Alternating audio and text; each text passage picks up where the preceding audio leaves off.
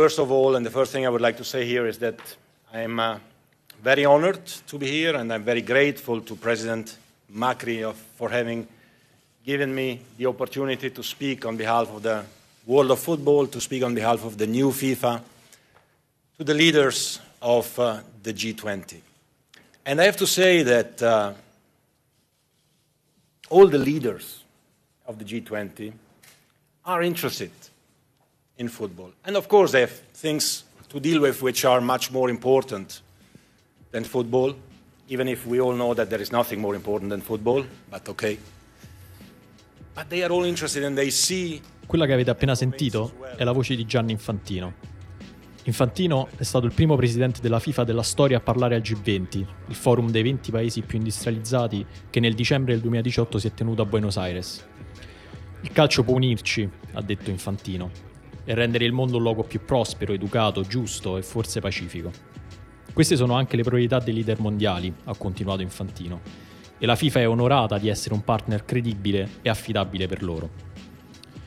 Il discorso di Infantino forse suona un po' retorico, ma in realtà non ha avuto solo un ruolo simbolico. Abbiamo molti esempi di come il calcio possa essere manipolato a fini diplomatici, ma forse è la prima volta che non è uno Stato a farlo. È la FIFA che sta iniziando a considerarsi come un attore indipendente, e Infantino, più dei suoi predecessori, sta incarnando il suo ruolo come se fosse un vero e proprio capo di Stato. Ma nella pratica, cosa sta facendo il presidente della FIFA per diventarlo? Io sono Dario Saltari e questa è la prima puntata di Trame, un podcast di sport e geopolitica di Fenomeno, prodotto in collaborazione con Spreaker.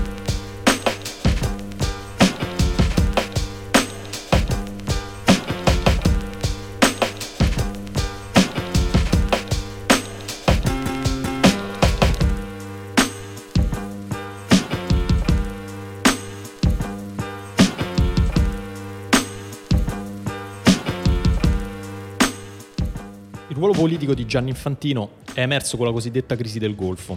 Nel giugno del duemiladiciassette un gruppo di stati mediorientali, tra cui Arabia Saudita, Emirati Arabi Uniti, Egitto, Bahrain e Giordania, ha interrotto improvvisamente i rapporti diplomatici con il Qatar. Questi stati gli rinfacciano gli stretti rapporti militari con la Turchia e soprattutto con l'Iran, nemico storico dell'Arabia Saudita, e una presenza troppo ingombrante all'estero. Il Qatar, ad esempio, è stato accusato di finanziare l'ISIS e l'organizzazione dei Fratelli Musulmani in Egitto. Ma è plausibile immaginare che i suoi vicini, a partire dall'Arabia Saudita e dagli Emirati, non abbiano nemmeno gradito alle sue ambizioni geopolitiche. Il Qatar è infatti un attore sempre più importante sulla scena globale e anche in Europa gioca un ruolo rilevante soprattutto nei settori del turismo e dello sport. La misura non ha toccato solo le ambasciate e il loro personale, come spesso accade, ma anche i collegamenti via terra, aria e mare. In altre parole, agli aerei e alle navi qatariote è stato impedito di entrare nello spazio aereo e marino di questi paesi, e l'Arabia Saudita ha addirittura chiuso il confine terrestre che la divide col Qatar. Come potete immaginare, il blocco ha avuto conseguenze molto dure. Il Qatar, ad esempio, importa quasi tutto il cibo che consuma, e l'ottanta per cento veniva proprio dagli stati confinanti, in parte passando anche per quel confine con l'Arabia Saudita che adesso è chiuso. Anche il calcio ha subito delle conseguenze. In occasione dell'ultima Coppa d'Asia, che si è giocata a gennaio negli Emirati, la delegazione di giornalisti che accompagnava la nazionale qatariota non ha potuto prendere un aereo diretto. Per arrivarci è dovuta passare dal Kuwait all'andata, mentre al ritorno è passata dalla Russia, impiegando decine di ore di volo per un viaggio che normalmente ne impiegherebbe poco più di quattro. Durante lo svolgimento della competizione, un uomo di cittadinanza britannica che indossava una maglietta del Qatar è stato picchiato e poi arrestato da alcuni poliziotti. Le autorità emiratine hanno smentito che l'uomo fosse stato arrestato per la maglietta che aveva indosso. Ma il Ministero degli Esteri britannico aveva avvertito che mostrare simpatia verso il Qatar per chi si fosse recato negli Emirati sarebbe stato pericoloso. Le contese geopolitiche tra le monarchie del Golfo sono entrate anche dentro il campo. Durante la Coppa d'Asia, il Qatar ha incontrato per uno strano scherzo del caso prima l'Arabia Saudita e poi in semifinale gli Emirati. Prima della semifinale, che si è giocata a Abu Dhabi, le autorità degli Emirati hanno acquistato tutti i biglietti disponibili per distribuirli gratuitamente ai cittadini di casa. E in questo modo sono stati lasciati fuori pochi tifosi provenienti dal Qatar, che ha così giocato in uno stadio del tutto ostile. Il pubblico di casa si è accanito sulla nazionale di Felix Sanchez. Dagli spalti sono piovuti fischi durante l'inno del Qatar poi addirittura scarpe e bottiglie nei confronti dei giocatori, quando ormai era chiaro che sarebbe stato il Qatar ad approdare in finale.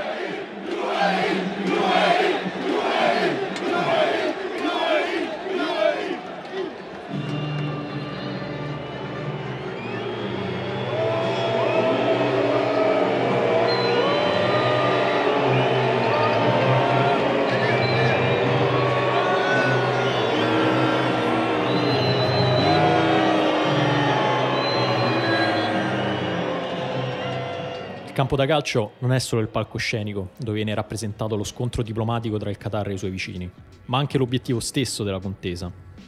Doha ha iniziato a interessarsi al calcio all'inizio degli anni duemila. Il Qatar voleva ospitare un mondiale e non sfigurare con la sua nazionale, e all'inizio sembrava impossibile. Il Qatar è infatti uno stato di poco più di due milioni e mezzo di abitanti, gran parte immigrati, e non ha alcuna tradizione calcistica. Nel duemilaquattro il Qatar ha costruito Aspire, una moderna accademia calcistica composta, tra le altre cose, da uno stadio da cinquantamila posti, del centro sportivo indoor più grande del mondo, di quattro piscine olimpioniche e di molte altre palestre e campi da calcio all'aperto. Nel duemilasette invece è stato lanciato Football Dreams, un immenso programma di scouting che mirava a cercare i migliori talenti di diversi paesi africani e sudamericani. Ogni anno, per dieci anni, sono stati sottoposti a provino quasi mezzo milione di bambini di tredici anni, per arrivare a una selezione di una ventina di individui da crescere proprio nell'Aspire. Con la vittoria dell'ultima Coppa d'Asia, quello che sembrava solo un progetto utopistico è diventato così una storia di successo. Non solo il Qatar ha vinto per la prima volta la competizione, ma il capocannoniere è stato proprio un attaccante cresciuto nell'Aspire. Almoez Ali juggles superbly well. He doesn't only do that, he scores the goal and he breaks the record. Goal number nine of the Asian Cup of duemiladiciannove for Almoez Ali. Lo sforzo del Qatar è culminato nell'assegnazione nel duemiladieci del Mondiale del duemilaventidue. Il suo successo ha dimostrato che i suoi piani stavano funzionando e la sua affermazione ha scatenato le gelosie dei suoi vicini. Nel Golfo Persico si è scatenata una specie di corsa agli armamenti sportivi, se così possiamo chiamarla. Gli Emirati hanno fondato il City Football Group, un mega conglomerato con diverse squadre franchigia che fanno riferimento al Manchester City. Il Bahrain ha puntato sulla Formula uno e sul ciclismo, mentre l'Arabia Saudita negli ultimi anni sta cercando di trasformare il suo campionato nel più importante d'Asia. Riyadh ha iniziato a investire decine di milioni di euro nelle sue squadre, che hanno portato nella penisola arabica giocatori come Ahmed Moussa, Omar Abdul Rahman, Gomis, Jonathan Soriano e soprattutto Sebastian Giovinco, che forse avrete visto su Instagram con la maglia della sua nuova squadra mentre tiene in braccio il leoncino. L'Arabia Saudita ha permesso alle sue squadre di acquistare fino a otto stranieri e, per non farsi mancare niente, ha fatto giocare la sfida inaugurale dell'ultima stagione tra Al-Ittihad e Al-Hilal in Inghilterra, nello stadio del Queen's Park Rangers. Nel frattempo, la monarchia saudita sta puntando anche sull'organizzazione di eventi sul suo territorio. Non solo la Supercoppa italiana, di cui abbiamo tanto discusso, ma anche match di W W E, partite di tennis e gran premi di Formula E. È in questo contesto che il ruolo diplomatico di Gianni Infantino, nella risoluzione della crisi del Golfo Persico, sta assumendo sempre più importanza. Il presidente della FIFA, da quando è stato eletto nel febbraio del duemilasedici, è sembrato concepire il suo ruolo come un vero capo di Stato. In questi tre anni lo abbiamo visto visitare luoghi inusuali per chi dovrebbe occuparsi di calcio. Il segretariato delle Nazioni Unite, il Forum Economico Mondiale di Davos, il World Food Program, l'UNESCO, l'Ufficio per lo Sviluppo Regionale Africano. Infantino si è fatto fotografare mentre stringe le mani di leader come Trump, Macron, Erdogan, Putin e Xi Jinping. Yeah. But over here, maybe at some point they'll change the name. I'm not sure, but we'll see. We can negotiate that. It's working. It's working very well either way. But I just want to uh, thank Gianni Infantino for being here. He's the president of FIFA and a highly respected man. In fact, when my son heard he was going to be here, he said, "Dad, I'd like to meet him." So you're pretty famous, right? Yeah. Pretty important and pretty like. famous. He likes. Uh, my son Baron loves soccer. Ma prima di queste ultime settimane era difficile pensare che i suoi viaggi fossero molto più che visite ufficiali di un dirigente che voleva sentirsi allo stesso livello dei principali leader mondiali. In realtà Infantino sta cambiando il calcio molto più di quanto non avessero fatto i suoi predecessori, Blatter e Avalanche, e in un mondo che sembra sempre più interessato al calcio sta iniziando ad avere un'influenza anche al di fuori da quello che di solito ci si aspetta da un presidente della FIFA. Una delle riforme su cui Infantino si sta spendendo di più riguarda l'aumento delle squadre partecipanti alla Coppa del Mondo. Nel gennaio del duemiladiciassette il Consiglio della FIFA ha ratificato il passaggio da trentadue a quarantotto squadre, un cambio di formato che inizialmente era previsto per il Mondiale del duemilaventisei, che verrà ospitato da Stati Uniti, Canada e Messico. Già in quel caso si era parlato delle possibili ripercussioni diplomatiche di questa mossa. Un mondiale condiviso con Canada e Messico aveva posto grossi problemi politici a Donald Trump, che ha infiammato la sua presidenza con provvedimenti come il Muslim Ban e la decisione di costruire un muro proprio con il Messico. Come avrebbe fatto il presidente degli Stati Uniti a conciliare queste promesse con l'organizzazione di un mondiale in cui migliaia di tifosi avrebbero dovuto ripetutamente varcare i confini per vedere le partite? Ma Infantino si è spinto ancora oltre.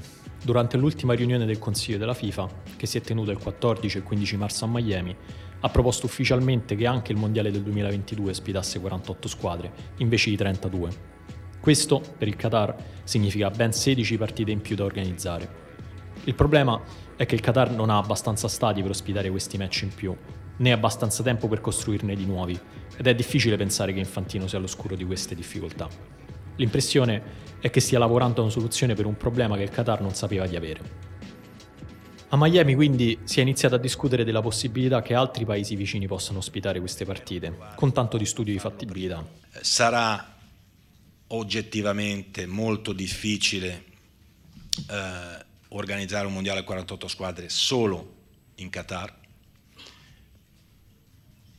per via della geografia del Qatar, essendo un paese piccolo che organizzerà uno, un mondiale spettacolare a trentadue, a quarantotto possiamo porci la domanda se è possibile giocare alcune partite fuori dal Qatar in paesi eh, limitrofi. Ufficialmente la FIFA ha affermato di essere cosciente di non poter prendere in considerazione come possibilità gli Emirati, l'Arabia Saudita e il Bahrain per via della situazione politica, e questo ha permesso a Gianni Infantino di potersi presentare come il diplomatico che sa che la pace è l'unica strada possibile. Penso sia importante per l'intera regione del Golfo che il Mondiale del duemilaventidue sia un successo, ha detto Infantino. Credo che il calcio possa contribuire ad aprire delle porte e permettere alle persone di incontrarsi e discutere. Il Qatar ovviamente è rimasto molto freddo di fronte alle pressioni del presidente della FIFA, che però è tornato sulla questione qualche giorno fa, durante il congresso annuale della Confederazione Asiatica di Calcio che si è tenuto a Kuala Lumpur. Condividere alcune partite con dei paesi vicini è un'opzione, ha detto Infantino. Deve essere una Coppa del Mondo dell'intera regione del Golfo. Ma cosa spinge Infantino a fare da grande mediatore nella contesa tra le monarchie del Golfo? A parte ovviamente la possibilità di entrare nelle foto dei libri di storia, come l'uomo che dopo mesi di stallo riesce a far stringere le mani ai reali del Qatar e dell'Arabia Saudita. Potrebbe esserci una ragione economica. Infantino infatti non sta pensando solo di riformare la Coppa del Mondo, ma anche il Mondiale per club. Anche quest'ultimo potrebbe includere in futuro più squadre, passando da sette a ventiquattro, e probabilmente verrà spostato dall'inverno all'estate per dargli un maggiore risalto mediatico. È una riforma che ha molti oppositori, a partire dai club europei che hanno già dichiarato di voler boicottare un formato simile, ma che è forte dell'appoggio finanziario di diverse banche e fondi di investimento che potrebbero mettere sul piatto fino a venticinque miliardi di dollari per la sua organizzazione. E tra questi, secondo diverse indiscrezioni, ci sarebbe anche il fondo sovrano della monarchia saudita.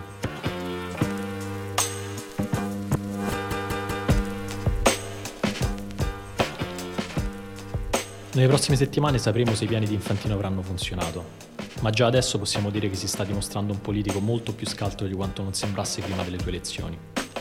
Chi avrebbe mai detto che quell'uomo placido, che vedevamo estrarre le palline durante i sorteggi della Champions League, un giorno gli sarebbe messo in testa di risolvere una crisi diplomatica con una Coppa del Mondo?